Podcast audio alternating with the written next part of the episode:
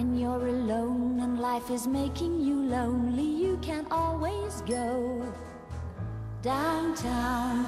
When you've got worries, all the noise and the hurry seems to help, I know. Downtown, just listen to the music of the traffic in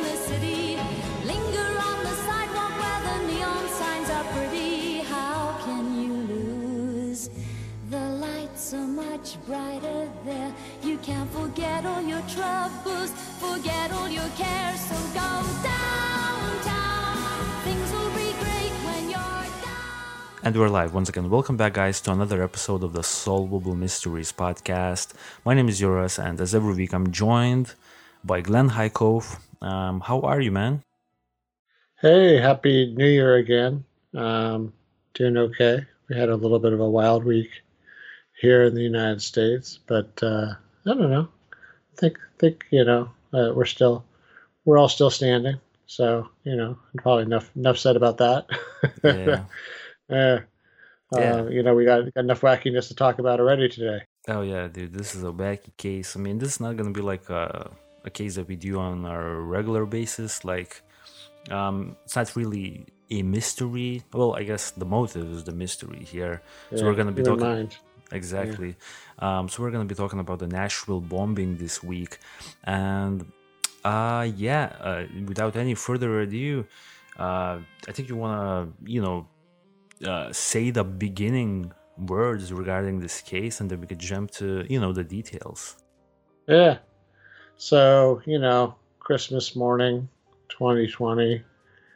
Um, probably already a hard and a, and a pretty weird year for everybody. Uh, you know, you know, you see like one of the first things I see in the news is there's been like this big bombing and um, a whole bunch of damage, but then it, it didn't really look like anybody died, though there were some injuries, and that was that was interesting. I think there was I had a bit of a bit of a relief. So you know, then I think as as we're going to find out, as all these details come out, you have kind of a weird situation because you know, what if you? How do you think about something that's like, uh, uh, you know, I guess we're on the fence whether it's a terrorist act, um, you know, or whether you know to be a terrorist act something requires you know politics to be involved or or greater political concepts, but I guess either way, when somebody does something, you know, kind of tremendously awful, how do you how do you view it if it looks like the person had like some amount of conscience when they did it? Like if the person had some apparent, you know, I mean, it's hard it's hard to say that someone did something really awful but with like good intentions, even though you know obviously a lot of people believe drink their own Kool Aid about why they're doing something. But if someone does something that looks like they, they took some pains to minimize the, the actual physical harm to other human beings, how do you think about that? I guess that's that's one of the one of the, the things we're going to think about today is when someone does that, and then the, the, I guess the other thing to think about too is that you know eh, sometimes the motivating forces between behind what people do is, is pretty weird. So, you know, obviously none of us are, are strangers to the idea of people doing, you know, kind of horrible things like suicide bombings or you know, massacres or, you know, uh, assaults on, on different kinds of targets, both military and civilian, for different reasons. And it's kind of funny because sometimes you can, you know, obviously if, if it's like your beliefs, then it doesn't seem silly but your not silly beliefs can be very silly to someone else, right? Because we don't all believe the same things. We don't all have the same, you know, religion. We don't all have the same ideas of government and, you know, what human rights are. So, in that respect, when someone goes and they have what, what turns out to be uh, somewhat outrageous or fringe beliefs, at some point, when you, when you know someone like that, what's like the line? what's the line where you say, well, this person's just out of their head because they believe in like, you know, we're going to talk about reptilians or something like that. But then like, what's the difference between that and like, you know, some of the, the bigger religious ideas or the, you know, the spaghetti monster in the sky, whatever it is you believe in. It's, it's interesting to think about. Uh, so we're kind of, kind of going to tread casually tread today in the area of, of privacy, personal privacy and, and your right to believe things versus the safety and let's say the rights of others to not you know have their safety trampled on. So that's something that we're really going to going to look at too. And I think the other thing we're going to think about is at what point does something become a warning flag where you can you know get really nosy in someone's business. And we're going to talk about somebody who was living a pretty private life and was very paranoid and very protective over that life. And, you know, on paper, didn't necessarily have much that would justify someone sniffing in uh, on their lives. But then you look at like maybe like other people who fit a slightly different profile, but had done on essentially the same things. And, you know, like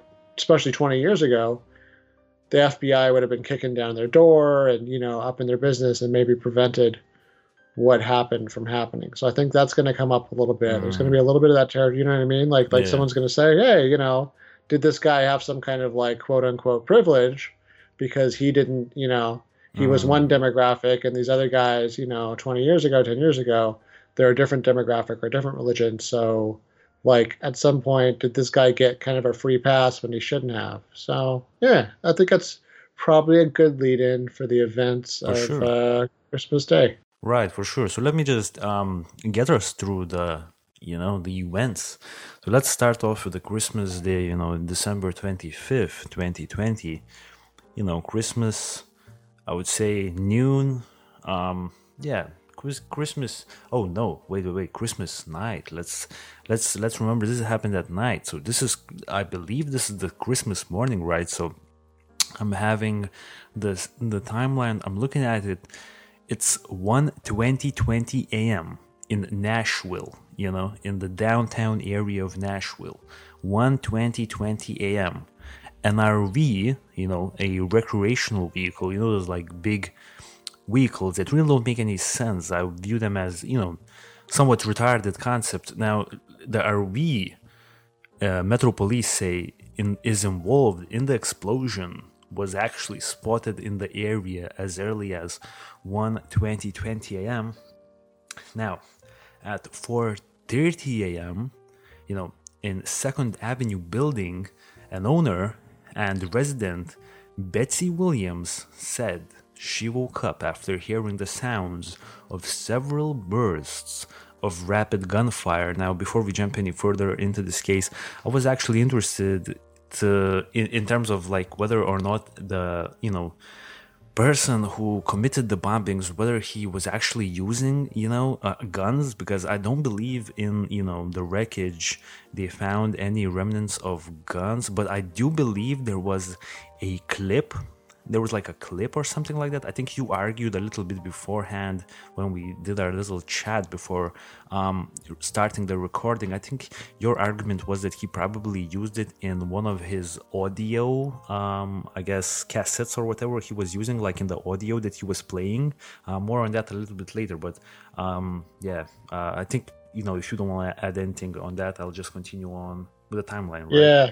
Yeah, I mean, I, I just yeah, put my two cents. That was that was my impression. It, it didn't sound like. I mean, it, it, sounded. It was like somebody wanted to make it sound like gunshots were going off. So that was the intent. But it doesn't look like that person, maybe from that same safety-minded orientation, quote unquote, for a huge explosion, uh, wasn't actually setting off shots, but right. was like playing lifelike sounds. You know, just as I was looking into the timeline, I remember reading that there was a clip found somewhere, you know, unused clip. So I don't think there's evidence that uh, the the man actually shot, but I think there is evidence that you know, like uh, at least bullets were in in his position at that point. And I mean, Nashville, Tennessee. I would assume, you know, you could probably own weapons there. You probably go to like a Walmart and buy something, you know, like that. You know what I mean?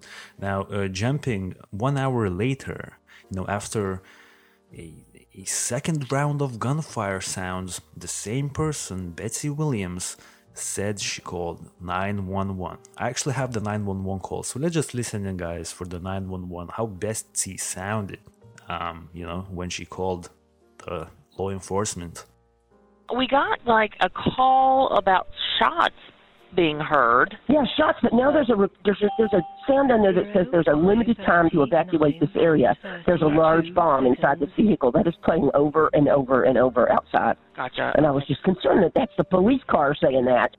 Yeah, so Betsy sounds fairly in distress, actually, you know, and she says that um, there's this vehicle outside of her building um, that she owned an apartment in, and from that bill from that strange RV vehicle, uh, you know, like notifications of uh, eventual ex- massive explosions uh, were being portrayed to the public. She was really distressed when she called the cops. I found it really interesting how like the police lady was just kept like talking over her. I mean, it's just uh, interesting. Now at this point it's 5:38 a.m., so probably early morning hours, right? So the dispatcher says police are just a few doors down and they will uh, arrive shortly. Now uh, about Let's jump back to the timeline. 6:30 a.m. an explosion occurred. So this is that massive explosion. I think on the visual assets I will uh, show the actual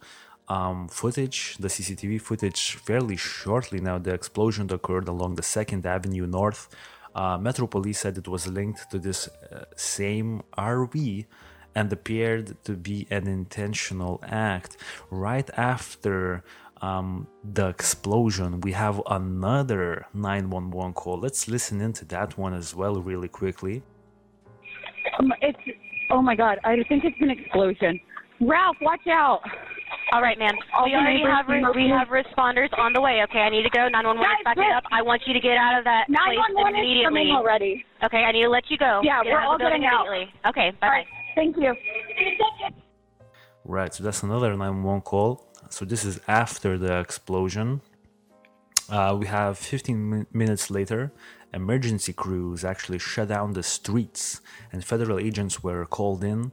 Three people were hospitalized for unspecified injuries, and you know the Nashville Fire Department uh, said you know they're uh, probably gonna be looking into this area for the foreseeable future. Um, one thing to mention here as well is that uh, the recordings. I'm sure we're gonna get into it uh, shortly, but like the the the sound recordings that were coming out of that RV, um, they in, like gave a pretty detailed. i- like instructions to the local populace to evacuate the area. So you know as you've said in the premise of this show you know uh, definitely it sounded like the uh, the the person who is uh, one second.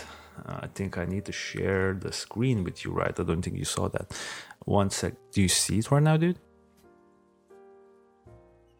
Uh, yeah. Great.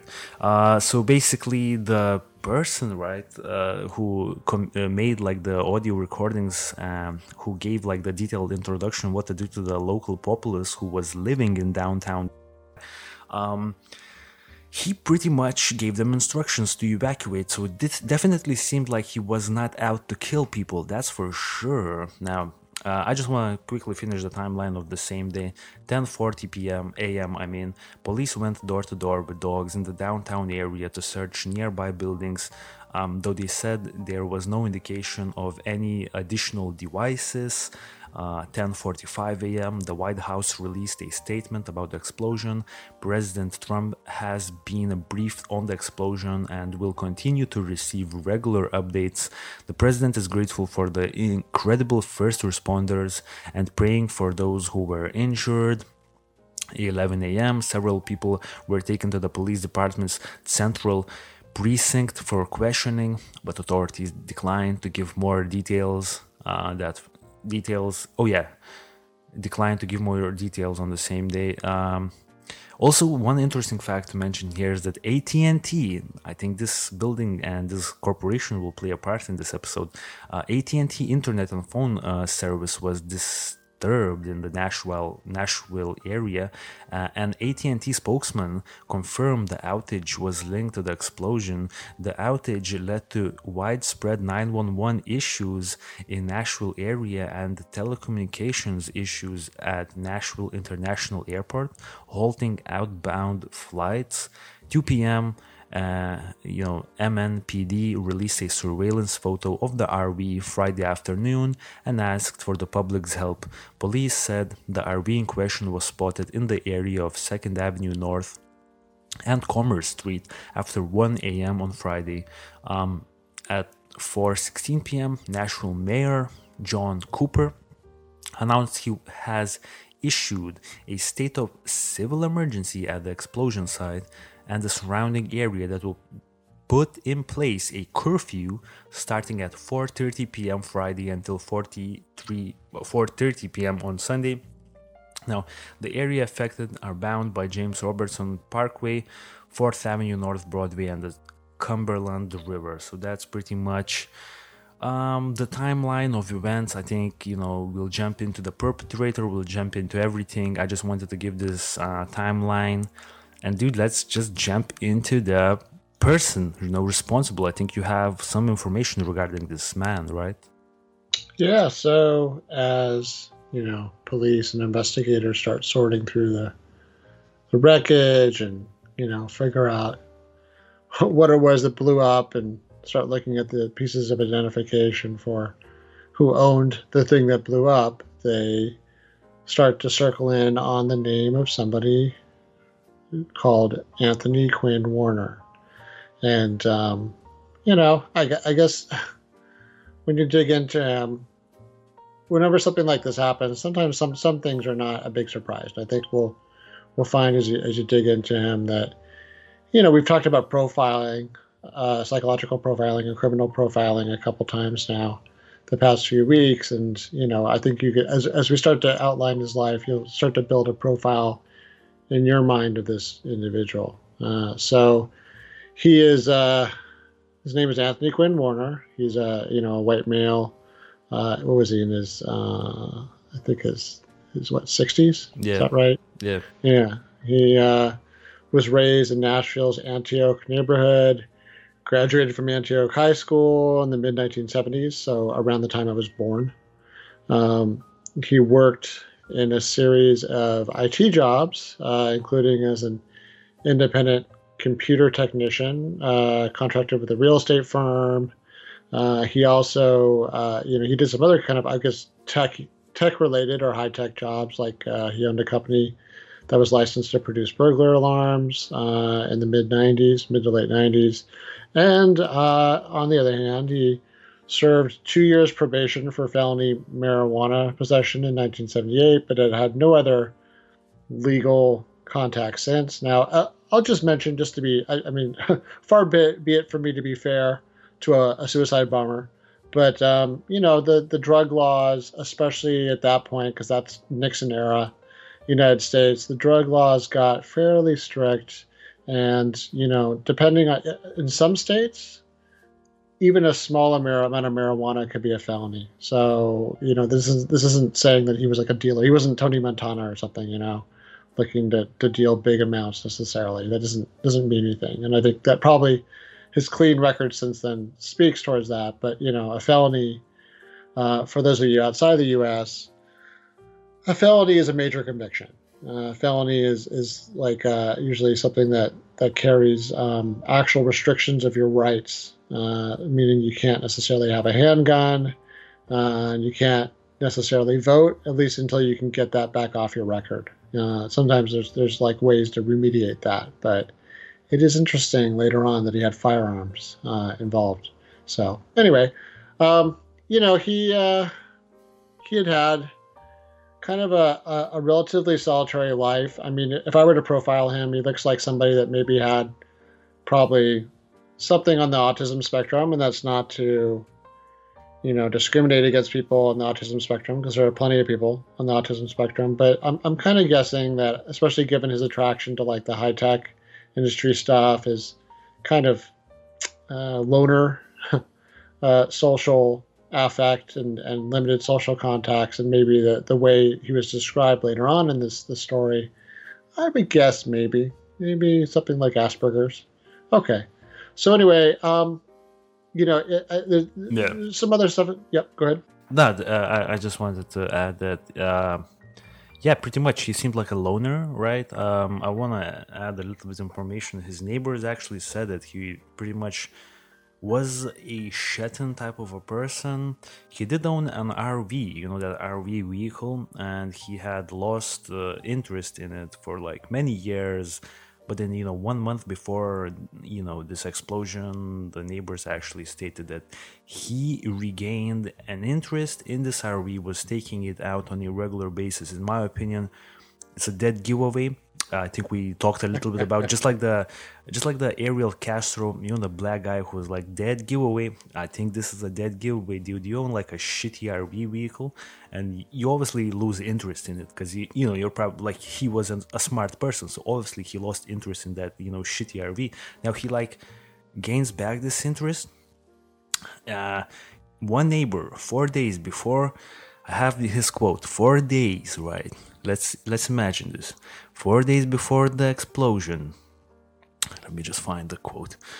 Uh, Rick Laude, Warner's neighbor since 2010, so a guy who knew you know knew Anthony Warner for like 10 years, uh, told CNN Monday, like uh, I, I actually listened to his interview a little bit beforehand, and you know he did uh, state some additional information that he uh, he always Anthony really seemed like a closed off person. He wasn't like participating in the community and, and stuff like that. But you know, four days before the explosion, he said, "Hey Anthony, is Santa going to bring you something good for Christmas?" Um, the neighbor asked Anthony. Anthony's response Yes, I'm going to be more famous. I'm going to be so famous, Nashville will never forget me. Now the neighbors, yeah, yeah, yeah.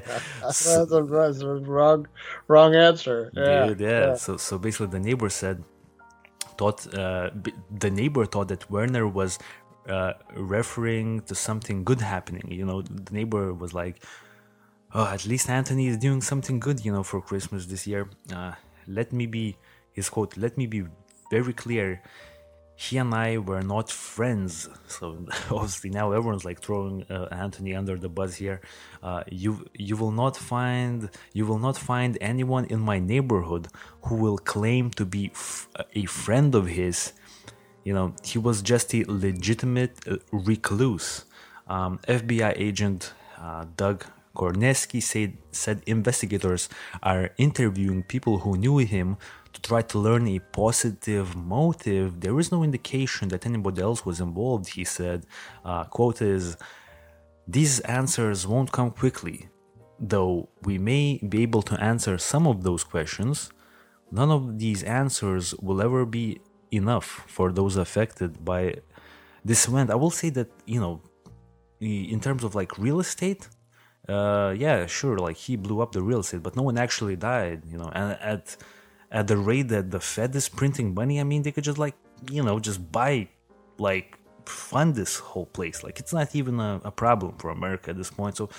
You know who? Who even like? I don't know. Like, what do you think about the dude? Like, he he warned everyone to evacuate so i'm thinking he definitely you know he wasn't he wasn't like caring i would say but he definitely didn't want people to die i would assume right Yeah, and that's the really weird thing about this, and I, because it does, you know, I mean, especially given all, all we've been through, especially the last twenty years, right? I mean, uh, it is nice for some crazy person to actually look out for the lives of other human beings, especially of all days on on Christmas Day.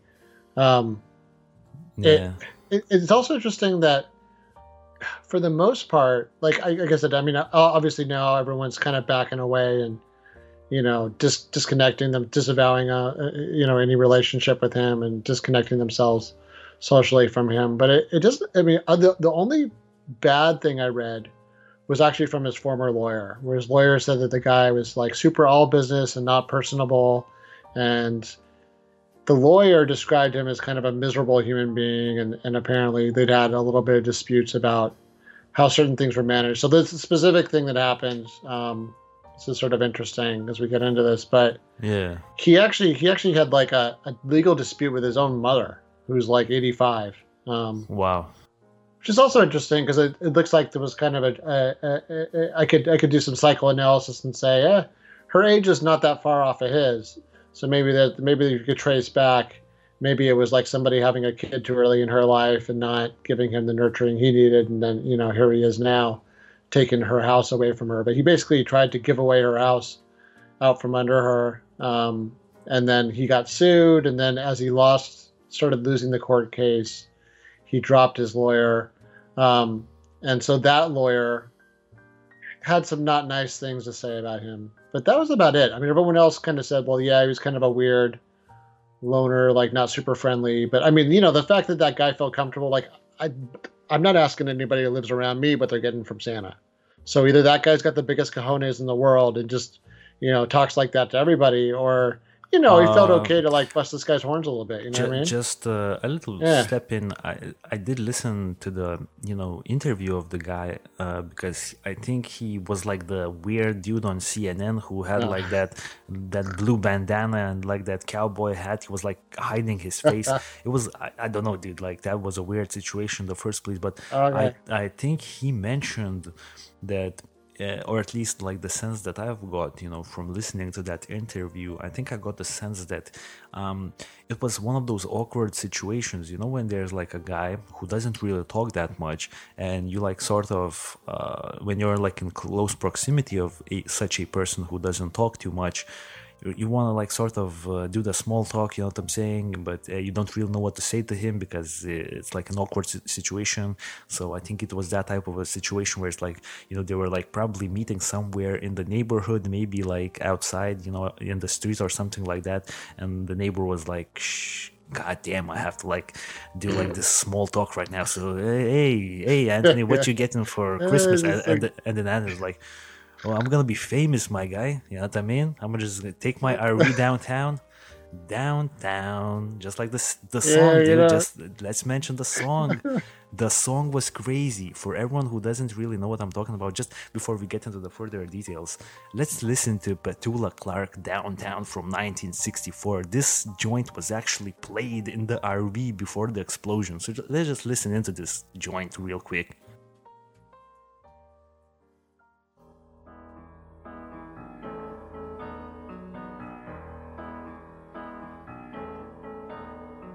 When you're alone and life is making you lonely, you can always go downtown. When you've got worries, all the noise and the hurry seems to help, I know. Downtown, just listen to the music of the traffic in the city.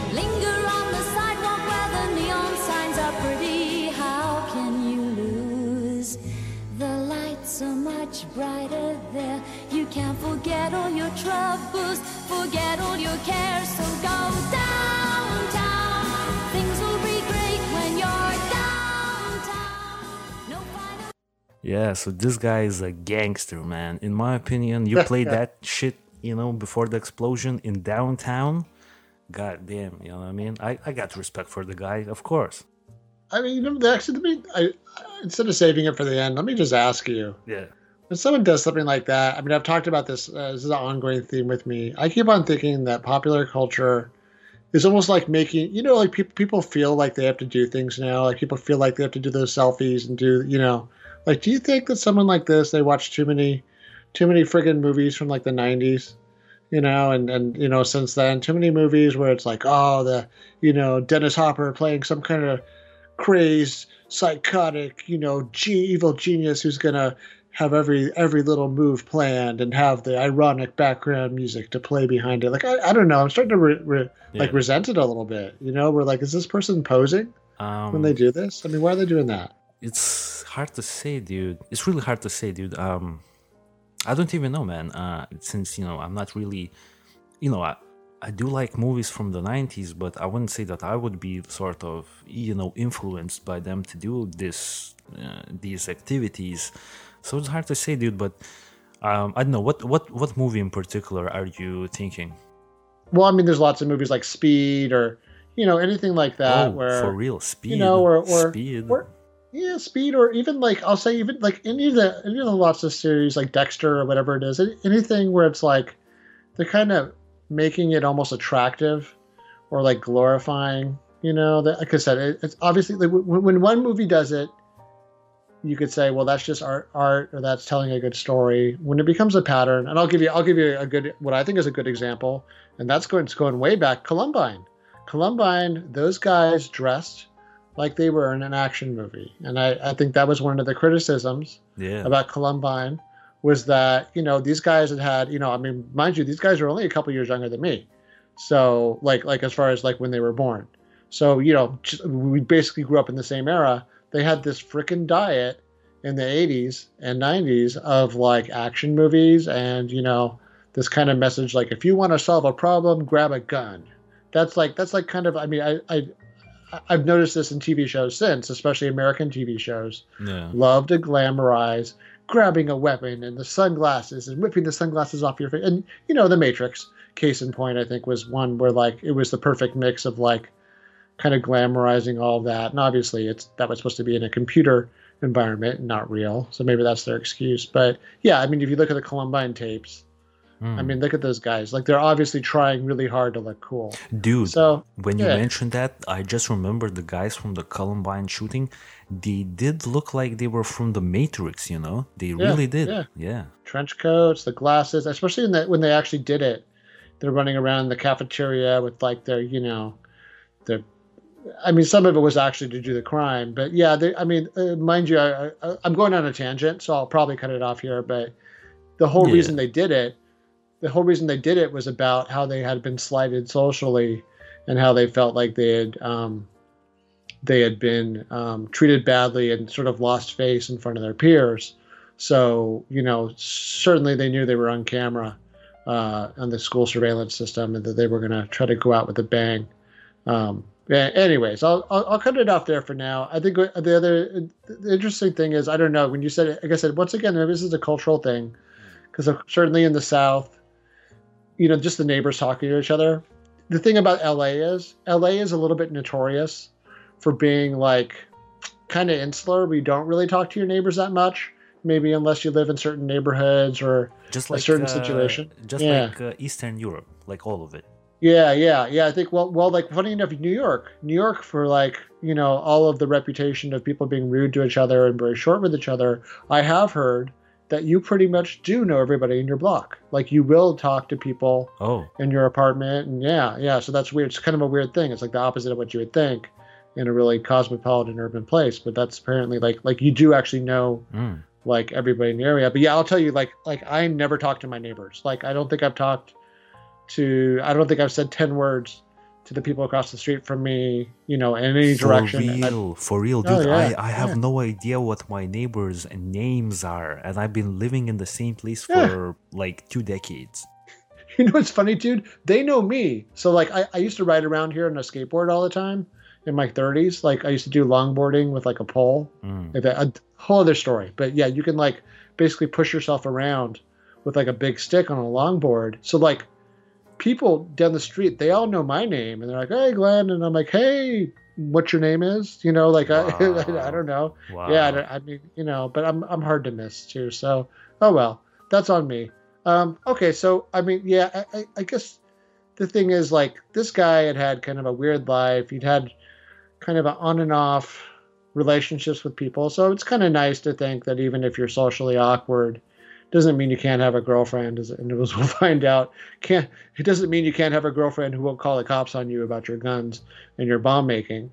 Um, you know, which which did happen. But yeah. I guess before we get into that, one of the things that came up right away because you, whenever something like this happens, obviously, you know, this guy blasting music and you know, oldies through his RV while he blows it up, but somehow scares everybody away so he doesn't hurt anybody. I and will does it say- on Christmas Day. I will say that that song is really nice. Like you know, I'm probably gonna like play that in my car uh, when I'm like driving around. like that's that's a good ass song. You know, if not for Anthony. Warner, I would not uh, even known of uh, Oh, Petula no, no, that's that's that's from well, I mean, it's just side side topic, but that that's sort of during one of the best eras, kind of the golden age of American music, American pop music. So that's when there was so much money and so much quality, and so many great bands and so many different kinds of music in American, you know, pop and rock and R and B. Uh, yeah, I mean, it was like I don't know if there'll ever will be a period with as much good music For real? as then. But yeah, you you would you would you would for sure love American oldies stations then because Okay. American oldies stations, yeah, fifties and sixties music, and then you know seventies. Yeah, man, that's that's interesting because you think about that guy. he's playing a music basically from probably his childhood, right? With that that Yeah. song. Yeah. He's probably you know under ten when that song comes out. Okay, so when something like that happens, you know, just like when 9/11 happened or when you know Columbine happened or whenever something happens, people ask, well, like, why did the person do it? What did they believe in? and, and now we're going to go through some of his beliefs. We're not saying that this is why he did it. Um, we're going to have, I think, one that he didn't talk about as much that we think might have been why he picked the particular target for his bomb. Yeah. But um, I, I couldn't help but laugh because one of the main things I talked about was how he believed in what is referred to in Wikipedia as reptilian conspiracy theory. Um, I'd never even heard about this dude until like Rogan started going into it the past few years because you know Rogan used to go super fringe. Like Rogan's kind of tightened it up a little bit where he's gotten he talks to so many serious people now that he just he has he has too much too much important stuff to think about, so he doesn't really talk about like as much dumb stuff anymore. Uh, Which is sad. yeah, I mean it's he just, I mean he, he's definitely he definitely still goes to the edges, but he used to be like a little wackier, and I, I don't know. I mean, I, I I have to say I was telling my wife, I feel like Rogan now, just from Rogan talks to so many smart people, so many hours of the week that he's actually turning into like a semi-wise guy. Like you know what I mean? Like he's Oh, talking to someone smart. that actually has. I think he's yeah. I mean, he's, he was he was always clever. I mean, his stand-up was always just spot on. His stand-up was great, but I think that his level of education outside of things like martial arts and um, you know pool professional pool and things like that his his kind of level of knowledge was a little bit lacking and I don't think that's the case anymore. I think he really he's starting to even understand things like quantum quantum physics. So yeah, it's it's admirable. Uh, you know, it goes to show you, you put enough time in something, you know, you can be, develop some expertise in almost anything. So reptilian conspiracy theory, which I learned of via Rogan and then did research later. Um, looks like the idea, I mean, the idea is kind of always floated out there. I guess there's always been in, in human culture from different cultures. There's always been, you know, the, you know, snakes have been the bad guy or at least a player in human mythology for a long time. Case in point, Adam and Eve uh, in the Bible, but for sure other non um, non uh, uh, religions or that are not what they call Ab- Abrahamic religions. Um, but in recent times, uh, there's a famous uh, kind of pulp pulp author named Robert E. Howard who uh, invented the, the Conan the Barbarian stories. It was sort of this this new era, 20th century, um, you know, like like fiction, in an era when more and more Americans were literate.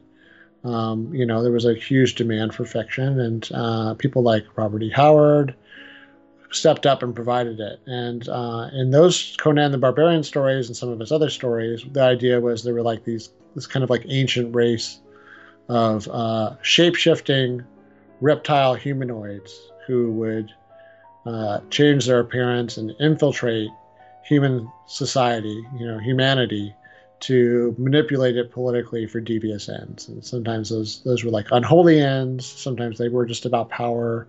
Um, and it's interesting because it kind of shows you how any kind of idea like that, I mean, can eventually just become like a religion unto itself. So what's weird is you have people that probably grew up as children reading that stuff, or their their parents read it, and then they read it. You know, like their dad was like, or their older brother was like, "Dude, you got to read this Conan story." And then over time, you have I'll, I'll just say one specific conspiracy theorist, this guy David Icke, who seems to have taken this uh, this reptilian thing and just ran with it and made like a whole career out of it. You know, and at, at that point, you're like, well, does this dude really believe in this, or is it just like convenient to his wallet to you know write as much as he can and get everyone else believing in you know the Great Pumpkin? I respect that. yeah, I mean, you know, I guess I guess it makes you wonder if you're really cynical. It makes you wonder how different that is than a lot of other cults or religions, right? Depending on on how much you believe those things do or don't represent metaphysical reality. So, okay, then the other the other part of it, other interesting thing was as UFO culture, and you know, once again, I'm com- coming from me, someone who wants to believe in UFOs and extraterrestrials, but someone who also fully acknowledges that there's some high level of crap that gets filtered in there and liars and people that, you know, kind of just want attention, and and it's a lot of mis and even I would say intentional misdirection from different forces because of course if there's truth if you can mix in some crap that people find out about with that truth and make people not feel good about the truth then obviously like you've kind of helped undermine the truth right? So that's i'll i'll, I'll throw that in there. But anyways in ufo culture there's been this kind of body of work around you know when people claim that they've actually met alien humanoids usually you know whether they're abducted or at a landing site or something sometimes sometimes those aliens were quote unquote reptilians you know reptile looking. And you know make of that what you will. But that's interestingly where he had a he so you know our our our uh, protagonist antagonist he uh, became very fascinated with some whole conspiracy theory that I was just dying to find out like how this all because it was like some grand conspiracy theory around how somehow reptilians and 9-11 and then I, I couldn't tell if this was a typo or not. Supposedly if this isn't a typo he believed that there was some kind of massive alien attack that began on september 2011 so not 9/11. That's where I was like, I wasn't sure if the the, the papers and the reporters were getting this right, or you know, moving digits around the wrong way. But he, his theory had something to do. He had like apparently all these documents and like thumb drives full of videos and stuff, where apparently he felt he deeply believed, maybe, that aliens had aliens, reptilian aliens.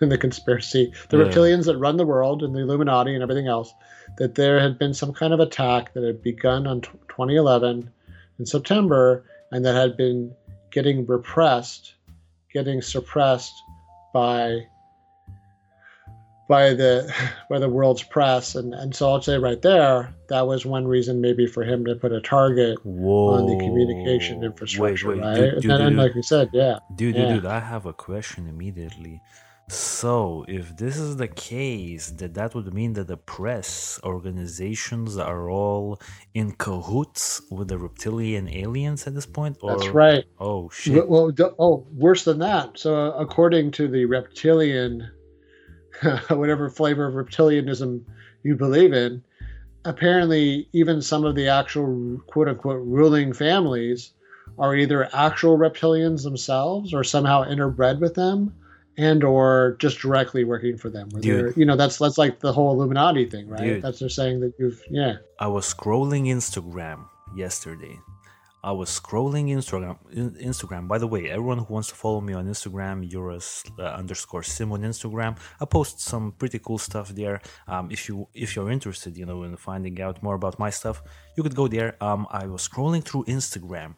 I saw this post. Queen Elizabeth hasn't aged in 20 years, my guy. What the hell? I mean, she is like a billion years. I mean, uh, I, I'll, I'll fully admit, she seems to just keep going on forever. I mean, dude, she, she, she was repairing trucks during World War II. I mean, that's how old she is. She's uh, like over hundred, I think, right? I mean, mm, she's no, no. She's she's like ninety. Yeah, yeah, she really was. Yeah, yeah. What, what yeah, how old she, is she? She's ninety eight. I think she's 94, I believe. I, could just like quickly check. Yeah, no, look it up because I, I was, I, I think she's past 100. She's, uh, she's 94. 94, okay. And her husband's also pretty old, so maybe he's, he's a reptilian too. Yeah, I mean, she's like, she literally, you know, I mean, she, by the way, everybody is listening, watch The Crown good good series. Uh, and also and also since we have a 10% or I would assume it has raised recently to 12% audience in the UK. Definitely no disrespect to the UK. I love the yeah, country. Yeah. I've I've lived there for one year. I love the country. I love uh, everyone from the UK. I think you guys are real cool. You know, it's just a thought. God save the Queen.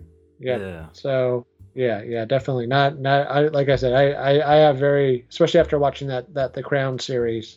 I have pretty pretty positive feelings about specifically the Queen. So uh, you know, I mean, and plus she could fix trucks. So you know, look at that.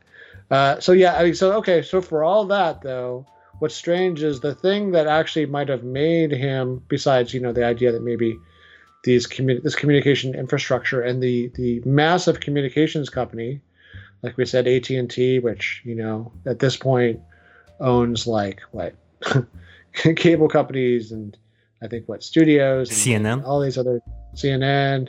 Yeah, I mean basically pieces of like the the Turner empire, which you know eventually was part of the Warner Brothers empire. Uh, full disclosure, former employer of mine, Warner Brothers. Um, not reptilians, as far as I know.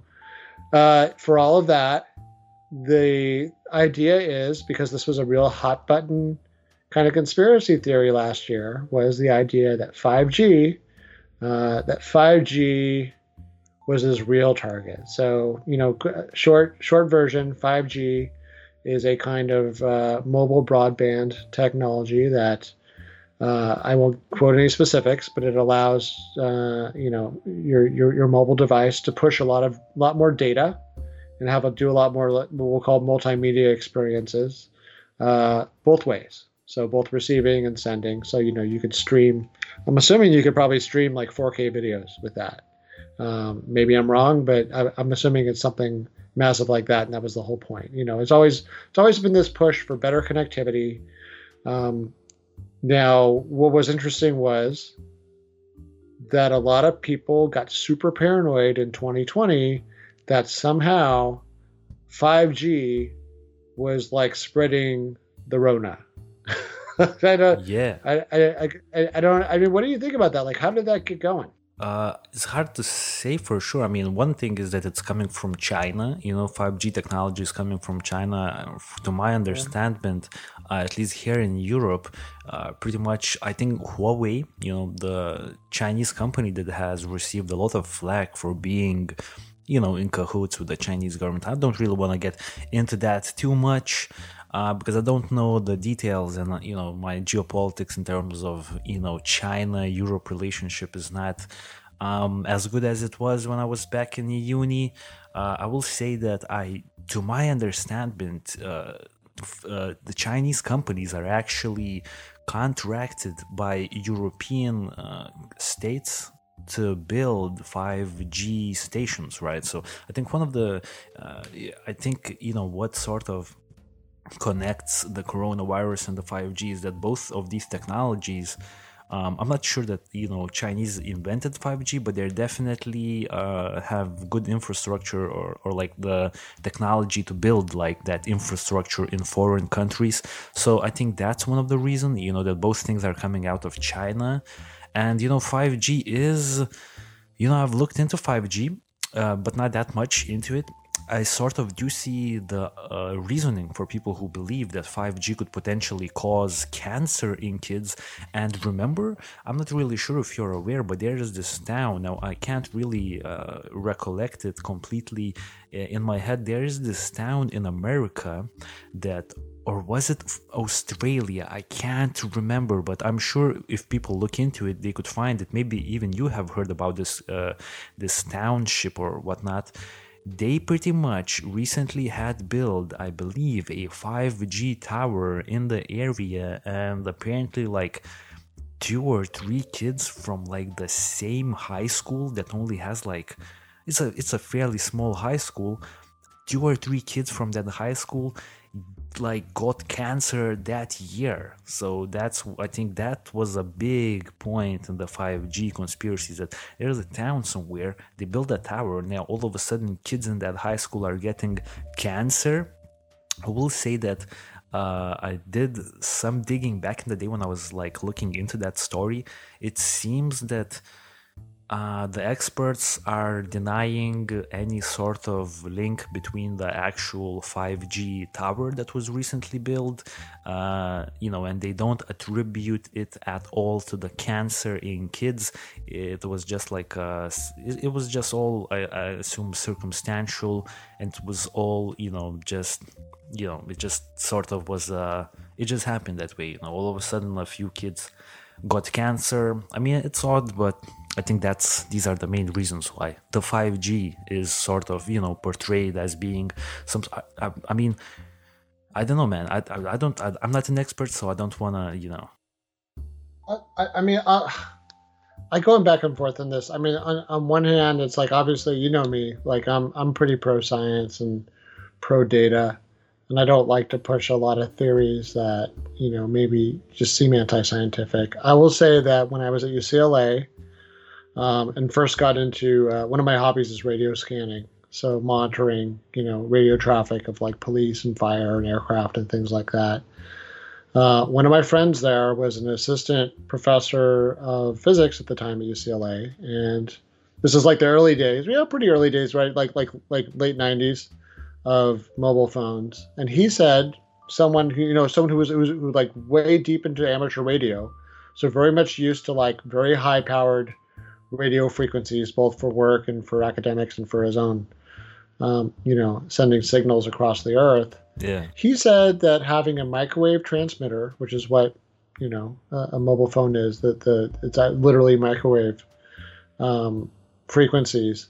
Having a microwave transmitter that was as powerful as a watt next to his head or other sensitive parts of his body made him very nervous. He said there was there was some issues. Now I will say also, um, case in point, Sheryl Crow, who was known to be a kind of an early adopter of using mobile phones and how he's having you know back back in, in the day uh, in the mid 90s and being on tour a lot she was using a mobile phone a lot she ended up with a not a cancerous tumor but a benign tumor on the side of her head that had the phone next to it all the time um, Mm. now the other thing that makes me nervous is besides you know those anecdotal things i've told you is that from what i've read and kind of looked at about this topic it does feel like there's some level of danger that they don't fully understand. So on paper, on paper, there shouldn't be a problem. You know, whenever you, whenever this topic comes up, they say, listen, the frequency is being used and the level of power and this and that. We've studied it and ran all these tests. But then when you dig a little, you know, like, oh, it's fine, you know, nothing happens. But then when you, you, you dig a little, you know, it can't it can't physically do it. It's impossible. It can't, you know, it doesn't violate that would violate the laws of physics as we know it. But then you dig, well, well, we don't really know all the all the we don't know everything yet Yeah. and they there may be there still is some evidence that there's some kind of mechanism that we don't fully understand something less direct that does have the possibility of causing problems i mean i'll say just case in point one of the weapons that china was using against india in their recent border dispute this is also a weapon that we developed way back during the gulf war for crowd control is a microwave transmitter where you aim it at people and it makes them feel sick and you know kind of starts cooking them alive a little bit Dude, I would I the Havana I- syndrome. I, mean, the yeah yeah well yeah well exactly yeah that's you and I, and I know you have a show about that on your channel. Case in point, yeah, when you like I mean this is and this has been going on for a long time. With any kind of radiation, this is really radiation at the end of the day. Just depends on what kind of radiation it is. You know, some radiation is more harmful than others at different powers, especially. It's a form of radiation. You aim a form of radiation at something like you jump in front of one of those big microwave transmitters, you're not going to have a good a good day. Now the question is whether when it's more diffused and it's like in your pocket next to your genitals, you know, and your your reproductive organs or other parts of your body or receiving signals or whether it's a tower next to your house or your school. And you know, to be fair to those towns that had the kids with caught cancer, eh, there's a lot of crap in the ground too. Like, There's a lot of stuff that gets into drinking water. Um, there's a lot of other environmental things. For sure, 5G is not the only thing that may or may not be able to hurt us. I guess to, to kind of polish off this topic, I will say, from my point of view, I will say that I'm not at all confident that whether Wi Fi or anything else in our environment that's owned by a big, rich company with deep pockets and lots of politicians working for them on the lobbyist side, you know, on the lobbying side, you know, when something becomes too big to fail, let's say it is causing cancer for X number of people. Yeah. And just, just, just, just, just anecdotally, just, just like theor- theoretically, let's say, let's say 5G was giving 0.01% of the population cancer. Are they going to let that become public? And is that going to stop them? Will, will people stop using cell phones? You know what I mean? Will some people, people, people throw away their mobile phones because, you know, it's causing cancer in 1% of the population every year all, in aggregate between I'll- Wi-Fi and everything else? I'll take the chances, man, for sure. yeah. Yeah. So, you know, Um, but then maybe it's like one of those things where they just don't want us to know. So I don't know. Like I said, I, I don't want to get come off too crazy, but Yeah. I think our, our point about bringing that up was that was a thought that maybe even though he didn't say anything about it, he certainly talked about everything else. Maybe that's why he did what he did because what he did did massive disruption. Like you said, you know, what was the harm done? Well, the harm done was massive disruption of telecommunications for businesses and residents and agencies in the area. I mean, he really it was like it was like he blew up a, you know, like like, like a freeway overpass, you know, in like a crowded city, Yeah. but without that kind of like you know personal damage. I guess. Exactly. Um, one of the you know commenters on one of my, on one of my Instagram posts actually because I posted uh, like right after uh, this bombing happened, like I made a little post uh, about this uh, whole situation, and someone from Nashville actually posted to me that the internet was out for the whole weekend or something like that. So the internet was out for like multiple days, and now when I'm thinking about it, yo this guy like this makes sense you know? So just to put it i- in just to round it up he like i have this information that uh, if i could just quickly find it uh, just give me like five seconds uh, right. So uh, basically we are the this is what daryl debusk a spokesperson for the fbi uh, of tennessee field office said we are aware the suspect sent sent materials which espoused his viewpoints to several acquaintances throughout the country because they found that on his um, i believe I, think they found that on his uh, hard drive on his computer and things like that. So he basically that's how they know this information. And what we think, because I'm thinking, you know, this could have been the case. He was really into the he sort somehow merged like some uh, conspiracy theories in his head, like the reptilian conspiracy, alien. Uh, I think he merged like the reptilian conspiracy with the 5G conspiracy and the press organization conspiracy. And in this sense, like he was, I mean, in his head, he was probably giving the city of Nashville uh, a Christmas present, you know, protecting them against like the evil AT&T, you know, uh, company. Uh, because he did explode the building right next to the AT&T. One other interesting detail I want to mention before we uh, we have to mention this.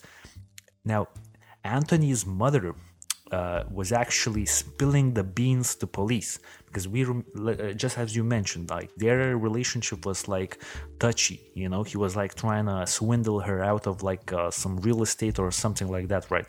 So she was spilling the beans. She was telling on him to the cops and what she told she told that you know his father which would be you know the mother's husband used to work for AT&T and actually FBI also said that you know and the, j- just the general feel from the press releases that we're having from what the FBI is saying I think the general feel right now is that Anthony Warner was really uh, the the main reason for his explosion seems to have been uh, at least linked with AT&T with the 5G technology and to some degree to the alien uh, conspiracy stuff and, sh- and stuff like that. So uh, I don't know, dude. That's definitely interesting. Um, one other thing to mention here is that uh, we didn't mention. I wanted a little bit to talk a little bit about it. In Tennessee, you apparently can transfer the ownership of land and property without, you know, the person who is receiving the property signature or without the person even being aware of that. So, uh, the Daily Mail actually reported late on Saturday that a house worth two two hundred and forty nine thousand dollars was actually transferred. This house was owned by, or at least in the position uh, of Anthony Warner. This house was actually transferred to a 29 year old Michelle Swing in January of 2019 by Warner and then another $160,000 worth home was transferred to the same woman last month, you know, before the explosion happened. Now, this uh, happened with uh, some sort of uh, like, because in Tennessee, in the state of Tennessee, you can deed property to someone else without their consent or their signature or anything. Um, this woman quoted you know uh, her like ownership and she also said i did i didn't even buy the house he just did it over to me without my knowledge so this is all very weird to me uh, that's about all I can say. But I will say that Anthony Warner actually knew this lady's Michelle Swing, you know, who received the homes. She knew this lady's mother for somehow who was i think she's like from california or something like that. She's not even she's like a, a entertainment executive from california. So at first i was like did he just like pick a random person from like a phone book and like I'll transfer the deed to this person? Because apparently in Tennessee like if someone in Tennessee is willing to like deed their property to me like I'd, I'd take it you know? Because apparently it's that easy. So apparently I was like did he just like deed this to like some random woman in California? But actually he knew the like he knew the mother or something like that of that woman. So it does seem that Anthony Warner was a an interesting character and that he you know he didn't probably have many friends in his surrounding area. He had a lot of acquaintances all over the country but he didn't have that many acquaintances in his general living proximity. And i can relate to that a little bit. You know what i'm saying? I think i know a lot more people outside of my country than inside of it. So yeah that's that's all i have. Yeah i mean i, I mean i guess sometimes i'm like well i guess i'm not that far different than that either where you know, I, I, definitely am not that close necessarily to my neighbors, and yeah, it's kind of you know, I, I would for a lot of these things, you know, as being someone who's a little bit socially weird myself, and you know, definitely not the life of the party necessarily, or or who has kind of a you know, I'm sure anybody that listens to me will notice peculiarities of, of how I communicate and go on these rants and have very strong beliefs about things and you know get on my soapbox a little bit. Maybe maybe more so than people that like are just happy to sit back and watch you know watch TikTok all day or watch some TV series that that I that I would think is a little bit you know vapid and you know that that's they're happy with their lives like that. That's not me. So sometimes when I see someone like this I'm like ah you know this is this is someone else who's who's also not like that but maybe this is like when it when it when it when it goes wrong or you know like the downside of not being connected enough to your fellow human beings or being at odds with i don't know reality or, or conventional beliefs. Now i guess we're almost getting to the point where we're going to wrap this up but the one thing I, I will say we'll, we'll as much as i don't want to harp on it too much i will mention that look like at some point someone did actually call the cops on this guy. So he had what, what was it's the facts are still a little shaky because right now the cops and the lawyers and everybody are kind of playing like he said, she said, he said, with pointing the finger at who didn't follow up what lead. But at some point, he had a girlfriend, also in her 60s, who I guess was in the in the process of getting worried about him, and and maybe they were breaking up. But you never know, like when someone's breaking up, how much of what they report is a valid concern versus you know trying to get even with somebody um, that they're not in love with anymore. You know, either way. But you know what happened was she the cops get called and i guess i think her, her lawyer called the cops and they get there and she's sort of sitting outside their house and she's got two unloaded guns next to her and she says they're you know anthony's guns and she doesn't want them in the house around her anymore. She's worried. Um, the criticism is that she was the one that was actually brought in for mental observation but in fairness i think there were some some some aspects of the way that contact was made with the cops and some of the things that were communicated that doesn't it doesn't mean that she wasn't also maybe experiencing like a mental situation you know maybe because of him maybe living with him right? So for whatever reason she was brought in for mental observation. Now there's sort of a she, she supposedly at some point either she or the lawyer or both of them conveyed that he was building like big bombs in his rv and there's a lot of once again there's a lot of shakiness on the paper trail about what exactly was what accusation was made and how much follow up there was. Because from what we can tell, what I can tell, it sounds like the cops were like they went, they kind of did some precursory knock on the door. He wouldn't answer, and you know they they claim that they asked his lawyer for permission, and his lawyer said no. But then his lawyer's like, well, no, that couldn't have happened because I wasn't representing him then anyway, and I wouldn't have told him that. So already there's like kind of two different stories going on. Whatever the real story is, there's a sense by some people that like had he been I don't know, different demographic, a different gender, different religion, different set of beliefs, that maybe the cops, federal authorities, etc., would have taken this threat more seriously. And it turned out it was a real threat, right? I mean, for sure, something blew up.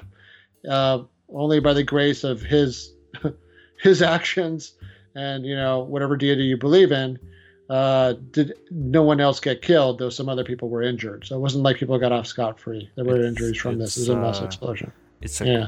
it's a Christmas miracle.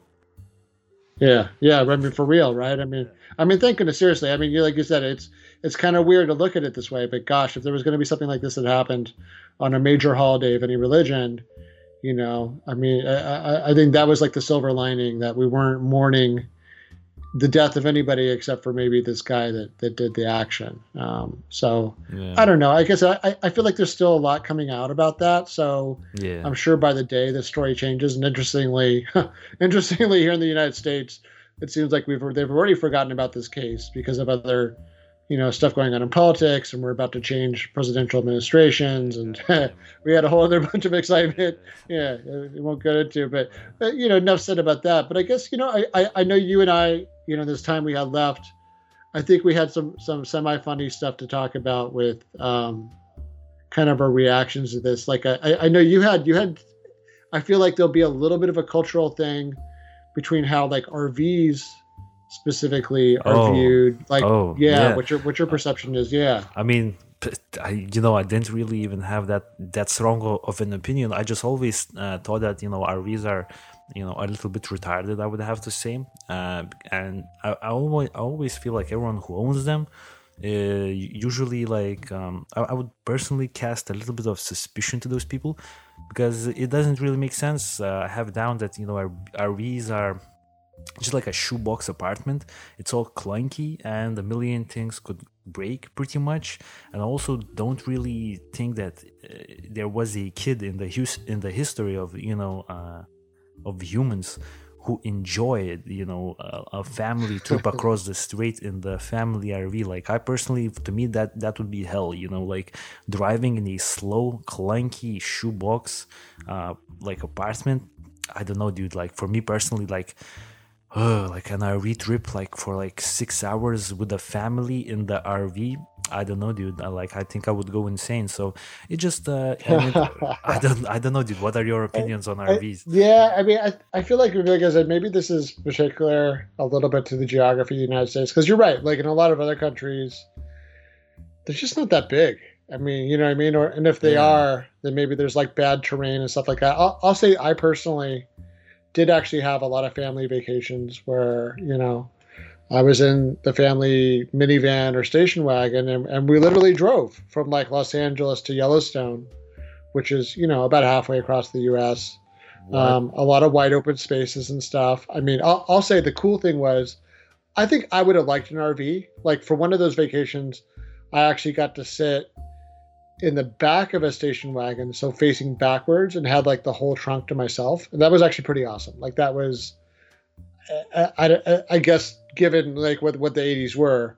But I think like if I could have been in like an RV where I could have like walked around and like you know, like done stuff at like a desk or laid on a bed or gone to the bathroom or I, don't- I don't know. Like, like I, I will say around me, and I live in kind of like, you know, middle class housing Yeah. uh, in Los Angeles, plenty of the kind of the higher income people around me have what I'll call nice RVs. Nice RVs. I mean, I, I definitely see even around me. Sometimes I'll see some like some like really high end RVs that are like luxury buses. I mean, but just you know, it's like a bus, but the whole inside has been turned into an RV.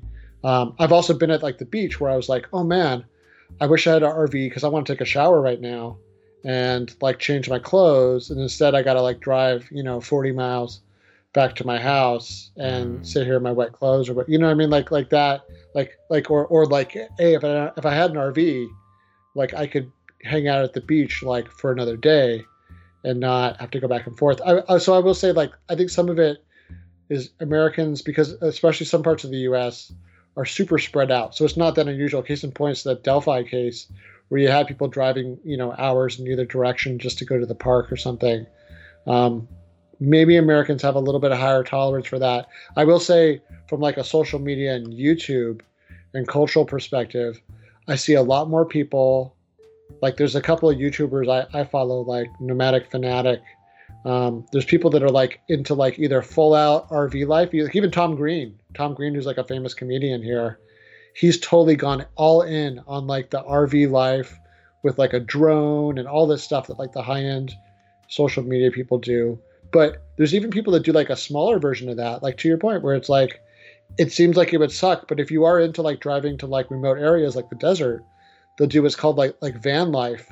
So van life is like the budget version of an RV where you take like a big commercial van and you put like beds and maybe a little toilet somewhere in the corner and like a kitchen and stuff. Yeah. And like these people will just tour the US. Like, I don't know. It's weird. It's like, I, I think because of the internet, people can actually like do their jobs while on the move. Now, I'll tell you my final fantasy for that is that I think when cars can finally like drive themselves like affordably, where like all cars have to drive themselves, to me that would be awesome because you could like if the car's driving yourself driving itself you're not having to spend your mental energy on it.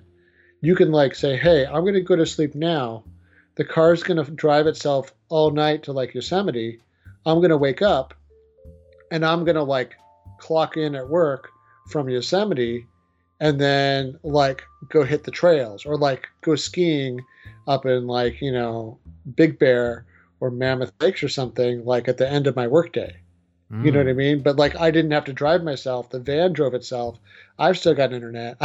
I've got 5G because Anthony Warner didn't blow it up.